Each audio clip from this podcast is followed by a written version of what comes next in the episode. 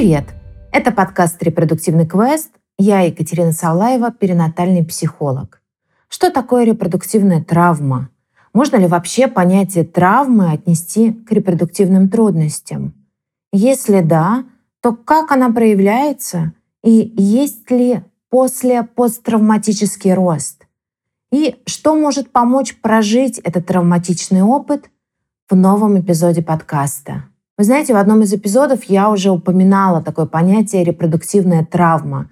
Хотя у нас я как-то с таким определением не встречалась. Ну, или, может быть, как-то не помню о том, что встречалась. Поэтому сегодня я буду отталкиваться от зарубежных источников, ссылку на которые я оставлю в описании к эпизоду, ну и от своего опыта работы. Итак, давайте сначала посмотрим, что такое вообще психологическая травма. Это любое событие или чувство, которое выходит за рамки обычного человеческого опыта. Чаще всего это связано с угрозой вашей физической неприкосновенности или неприкосновенности близкого человека. Ну, то есть это может быть угроза собственной жизни, угроза жизни близкого, угроза физическому здоровью, угроза образу «я». Травма может быть результатом либо одного разрушительного события или какой-то серии событий, которые постоянно оказывают на вас влияние. А сейчас переходим к репродуктивной травме. И давайте посмотрим, что может превращать опыт бесплодия, например, в травму. Ну, во-первых, диагноз бесплодия и медицинские вмешательства, которые зачастую необходимы для его лечения, они предоставляют угрозу нашей физической неприкосновенности, вот этому нашему ощущению своего здоровья, ощущению своей собственной целостности. И вообще одним из таких фундаментальных, важных аспектов нашего физического «я» является наша репродуктивная способность, способность к размножению. И когда она не работает должным образом, мы начинаем как будто сомневаться во всем остальном. Другой способ определить репродуктивную травму — это посмотреть на бесплодие как на событие, которое вызывает разрушение не только потенциальных беременностей, желанных беременностей, но и всего внутреннего мира. Ведь это влияет на каждый аспект жизни, ощущение про себя, опасения по поводу отношений, отношений с партнером, друзьями, семьей, миром, вообще вопросы о своей дальнейшей жизни, вопросы заботы о будущем, то, какое наследие в этом мире мы оставляем, и вообще могут быть вопросы, а вообще в чем тогда смысл жизни. Это все явно не какие-то мелкие, не незначительные опасения, а очень важные, очень фундаментальные. Бесплодие — это травма, потому что оно словно такой захватчик, которое атакует как физическое, так и эмоциональное ощущение себя. Бесплодие дает много-много разных потерь, про это есть отдельный эпизод, и влияет на самые важные для нас порой отношения. И когда вам ставят диагноз бесплодия, мир, который вы видели раньше, он такой по кирпичику рушится. Но независимо от того, на какой точке вы находитесь на пути к своему ребенку, либо, например, вы безрезультатно пробуете зачать обычным путем, либо вам вот только поставили диагноз, либо вы уже принимаете какие-то лекарственные препараты, либо проходите ЭКО. Ваш взгляд на мир все время меняется по мере того, как вы приспосабливаетесь вот к этому кризису бесплодия и вообще начинаете понимать, осознавать того, что это значит для вашего будущего и будущего вашей семьи. Травма бесплодия, репродуктивная травма, она такова, что все то, что вы считали ранее когда-то самим собой разумеющимся, по факту таким не оказывается. И вы, словно солдат, мне нравится эта метафора, который должен возвращаться в бой снова и снова, сталкиваетесь с накоплением таких травматических потерь, когда день за днем, месяц за месяцем происходит еще один цикл, еще какая-то медицинская манипуляция не срабатывает, не приводит к результату, или какое-то вмешательство отменяется. И цитата одного э, человека, одной женщины, которая с этим столкнулась, что каждый менструальный цикл казался мини-смертью. Тут я должна внести поправку, что цитаты все не моих клиентов. Я сохраняю конфиденциальность. Это цитата из книги. Как я уже говорила в предыдущих эпизодах, при бесплодии вы постоянно проживаете потери, да, они уже, горевание носит хронический характер. И, следовательно, травматизация тоже происходит раз за разом, месяц за месяцем. Репродуктивная травма носит кумулятивный характер. А ведь для большинства из э, женщин или пар к тому моменту, как они записались на прием к врачу, акушеру-гинекологу, например, или репродуктологу, они уже, как правило, прошли какой-то период попыток зачатия, прошли уже какие-то потери, и потери, которые они проживают, потери их ожидаемого ребенка, их а, собственное видение себя взрослым в качестве родителей, потерю мечты, надежд на будущее и всего того, что можно называть такой репродуктивной историей, естественно, это очень влияет на психологическое благополучие. И когда вы проходите лечение бесплодия, вы можете услышать «держись молодцом», или там «если у тебя будет позитивный настрой, ты расслабишься, то у тебя все обязательно получится». Ну и вообще кучу советов каких-то о том, как мыслить позитивно, как притягивать позитив в свою жизнь, и все у тебя обязательно получится. Но это в лучшем случае. А послание, которое подразумевается в таких советах, заключается в том, что ты скрывай свои чувства. Не надо останавливаться на этом негативе. Ты негативный мне не очень э, комфортен. Ведь в конце концов можно просто забыть обо всех плохих вещах и двигаться дальше. Но тем временем травма продолжается, и с ней приходится совладать по мере прохождения пути к ребенку. Есть вещь, которая помогает выйти за рамки травматического опыта. Это, конечно же, работа с горем. Это проживание всех эмоций, которые возникают здесь. Это возможность поделиться тем, что с тобой происходит. И когда ты делишься, когда ты разделяешь, то уменьшается вот это ощущение изолированности, и э, есть ощущение какой-то связи с другими, ощущение понимания. Кроме того, если ты рассказываешь свою историю, если ты делишься без ощущения какого-то осуждения, то ты можешь также делиться тем, за что тебе в этой истории как будто бы стыдно. И это очень важно проговаривать. И это может происходить либо в терапии, либо в других близких доверительных отношениях. Важно здесь это вопросы доверия и безопасности. А когда тебе говорят просто расслабься, или улыбнись, иди дальше, согласитесь, это чаще всего не про безопасность, а это совсем про другое. Почему еще важно говорить о том, что с тобой происходит? Потому что, когда мы говорим вообще о травме, то один из ее нюансов — это ощущение изолированности, когда тебе не с кем разделить то, что произошло. Именно это часто делает травму травмой, а не просто каким-то стрессовым событием. Поэтому, когда вы говорите, когда вы делитесь, то вы как будто получаете больше власти над этой травмой. И как будто у вас появляется возможность двигаться дальше вперед таким более уверенным шагом.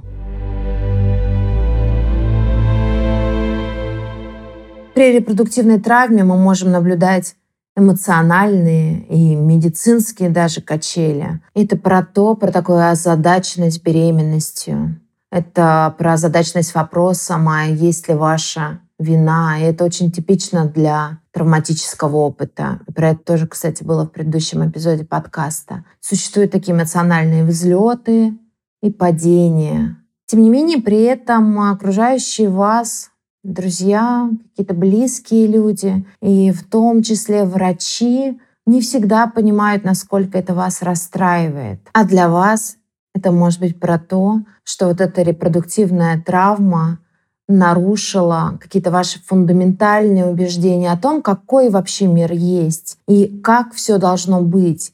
Для вас может быть а, в том числе очень важно понять причины, да, почему так с вами случилось. Ну, особенно это касается тех, у кого необъяснимое бесплодие, кому врачи не могут объяснить, в чем дело. Или когда происходят а, потери беременности по непонятным причинам. Травматичными также, конечно же, являются различные медицинские процедуры для диагностики и лечения. Они могут быть и физически сложными, болезненными, и эмоционально сложными. И очень часто результаты этих исследований или вмешательств дают в итоге нам больше вопросов, чем ответов, и это вызывает еще большее беспокойство. И как будто каждый раз, когда снова наступают месячные, каждый раз, когда впереди еще какой-то осмотр или консультация, где, возможно, скажут какие-то результаты, вы можете как будто снова сталкиваться в очередной раз с потерей своей большой-большой мечты, с потерей огромной надежды. И казалось бы, у нас есть вспомогательные репродуктивные технологии, которые дают нам надежду на это воплощение мечты. И, к огромному счастью, часто действительно получается. Но также они могут подвергать еще больше эмоциональной боли. Они приносят зачастую достаточно много дискомфорта физического, приносят много стресса. Это очень непросто. Это не так, как кажется со стороны. О, пошел и все, тебе сделали ребенка. Ну, другими словами, они могут увеличивать количество травм. И вообще к тому моменту, когда вы добираетесь до вспомогательных репродуктивных технологий, вы уже можете чувствовать себя истощенными. У вас уже может не быть сил, вы уже устали от этой борьбы. И тут происходит такое переключение передач от обычного человека, которым вы всегда себя видели, к пациенту.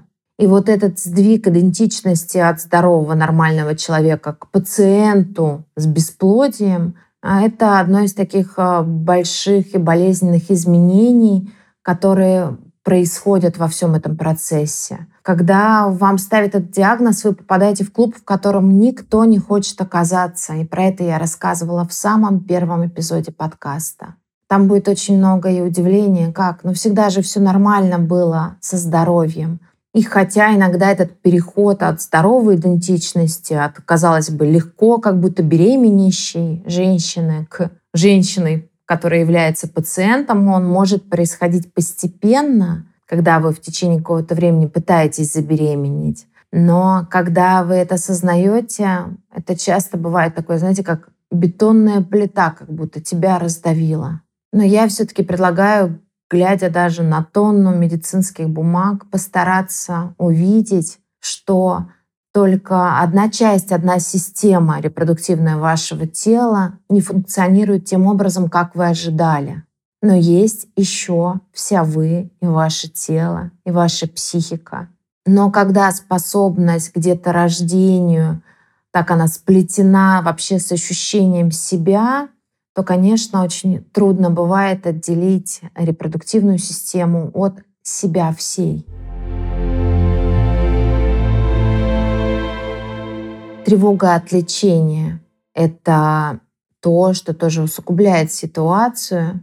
Это много беспокойства. Если, например, мы говорим про ВРТ, вспомогательные репродуктивные технологии, сработает ли, получится. В эти моменты может э, возрастать напряженность между вами и вашим партнером. И у вас есть некоторые решения, которые вы можете принимать, но в целом вы не можете контролировать, как пройдет процедура. И ваша репродуктивная система, а в какой-то мере ваше будущее как родители, есть ощущение, что это все как будто в руках других людей. И то, что было раньше такими интимными действиями между вами, ограниченными рамками вашей спальни, оно сейчас происходит в стерильной больничной среде с незнакомыми ранее вам людьми. И вы не можете предсказать, а что будет дальше. И это очень сильно истощает. И каждый шаг, особенно если мы говорим про ЭКО, может быть такой потенциальной потерей так как неудач на пути может быть огромное количество. Например, качество яйцеклеток плохое, или неудачная стимуляция, или имплантация не, не удалась. И вот это большое количество неопределенности, оно может оставить такое ощущение, что как будто все не под контролем и выйдет из-под него окончательно. И здесь я процитирую одну женщину, которая сказала, «Я чувствую себя хрупкой фарфоровой чашкой, неустойчиво балансирующей на краю стола». Ну и вот эта потеря контроля, который вы испытываете при лечении бесплодия, она коррелирует, увеличивает вашу зависимость от врачей и может еще ослаблять самооценку и вообще какое-то ощущение собственной компетентности. А сейчас поговорим про время. А, во время лечения бесплодия время ощущается временами немножечко по-другому. Ну, независимо даже от того, пытаетесь ли вы таким обычным старомодным способом зачать ребенка или вы используете ВРТ. Например, те две недели, которые нужно подождать, чтобы узнать, а наступила ли беременность, они могут казаться вечностью, потому что в них надежда, тревога, ожидание, много страха, и это все может усиливаться с каждым днем. И пока вы ждете вот эти две недели, у вас могут возникать ощущения, по которым вы можете думать, что вы беременны. Также у вас может быть беспокойство, что если вы в какой-то момент тревожитесь, боитесь, не мыслите позитивно, то как будто вот это может навредить, и из-за этого беременность не наступит. Также вам могут предлагать окружающие или, или врач постараться просто не думать об этом. Но насколько это реально не думать об этом во время этого ожидания? Ну и как и в большинстве травмирующих переживаний, вот эта возможность дать голос вашим чувствам, особенно тем, которые для вас болезненные, освобождает вас от них гораздо эффективнее, чем то, если вы будете их отрицать. А еще, если ваш возраст такой, что врачи вам уже напрямую говорят, что шансов очень мало, то опыт со временем и вот именно с ожиданием может быть тоже очень-очень тяжелым. Ведь надежда на то, что есть много времени, его можно перенести, пока вы занимаетесь всеми процессами, подготовкой.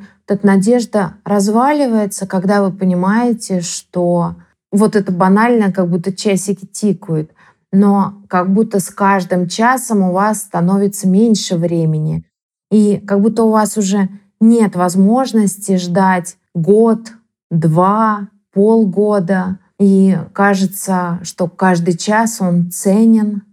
И может возникнуть такое ощущение, что ваша жизнь, она на паузе она на паузе до тех пор, пока вот в очередной раз вы не узнаете результаты. Конечно же, вам хочется, чтобы на этот раз он был положительным.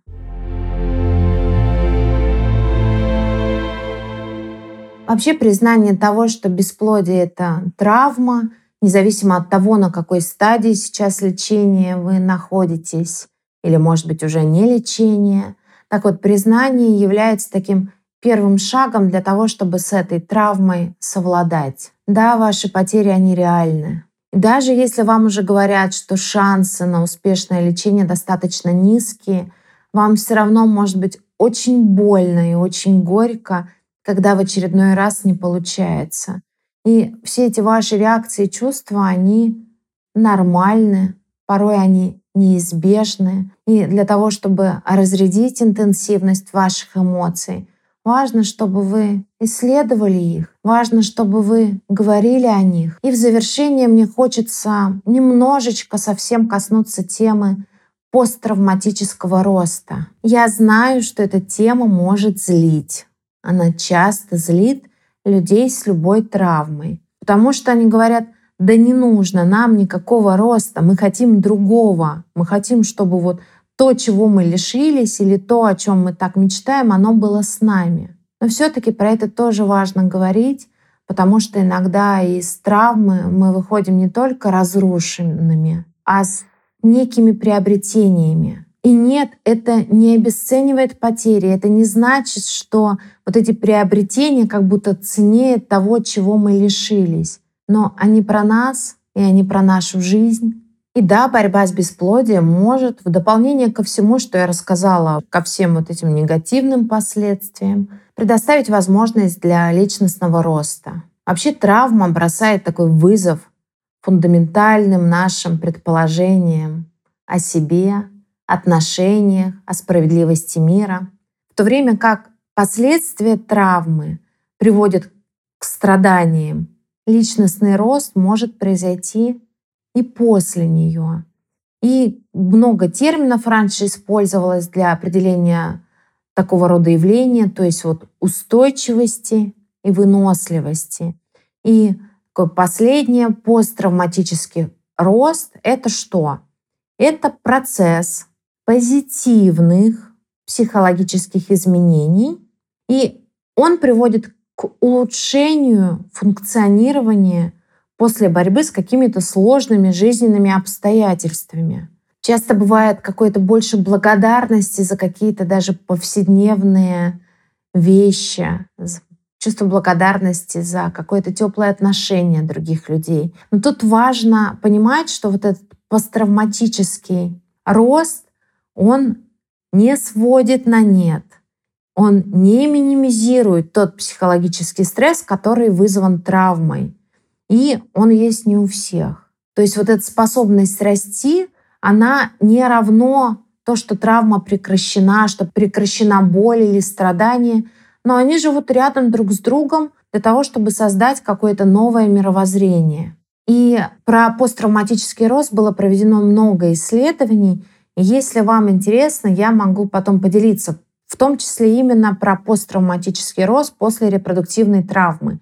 Чуть меньше, но они, к счастью, тоже есть. И, например, даже в Турции, где я сейчас живу, проводилось исследование посттравматического роста после диагноза бесплодия.